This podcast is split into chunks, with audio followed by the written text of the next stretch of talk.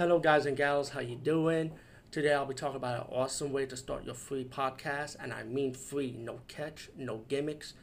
It's totally free, easy to edit, easy to record, and easy to promote and monetize your podcast. It's called Anchor.fm, and I highly recommend you, guys and gals, check it out and start your own podcast and let your voice be heard. And also, don't forget to listen to Wild Dork Podcast and tell them that I sent you and that you have it from me. So you get more people to join Anchor.fm. You will not be disappointed because they will also put your podcast in other platforms and then make it very, very much easier for you. Have a great day, everybody.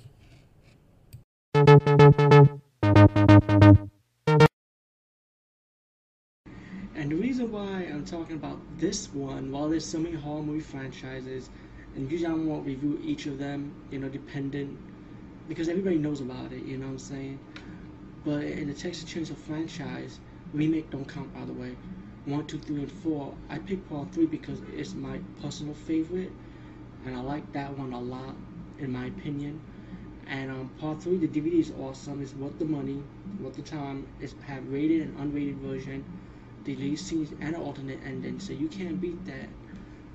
And um, what I like about it is, is the blood, it's the style of the movie, the Leatherface of the movie. It had they gave Leatherface more of a, a little bit like a realistic approach, I would say, and um, he's more forward, you know, more more creepy and freaky than he was before, and um, he was silly but not too silly as you see in part two, and um, I just like Leatherface Massacre Part 3, Leatherface Texas Chainsaw Massacre Part 3 more. That's just my opinion. This movie does not need no introduction. It's pretty obvious. It's two people who travel on the road, comes across the cannibalistic family, come across Leatherface, which we all know, and you have your kill scenes, of course, and um, you have Kate Hodges. If I remember Kate Hodges, I remember her being in this werewolf TV show in the United States. I think it was called She Wolf from London, and then when they moved to LA from London, London to LA, they changed the title around. I forgot the name of the new title of the show, but Kate Hodges played a, werewolf character, and her and the professor comes across all these supernatural evil forces they had to stop. It was a really good TV show. It came on Channel 9 in New York City.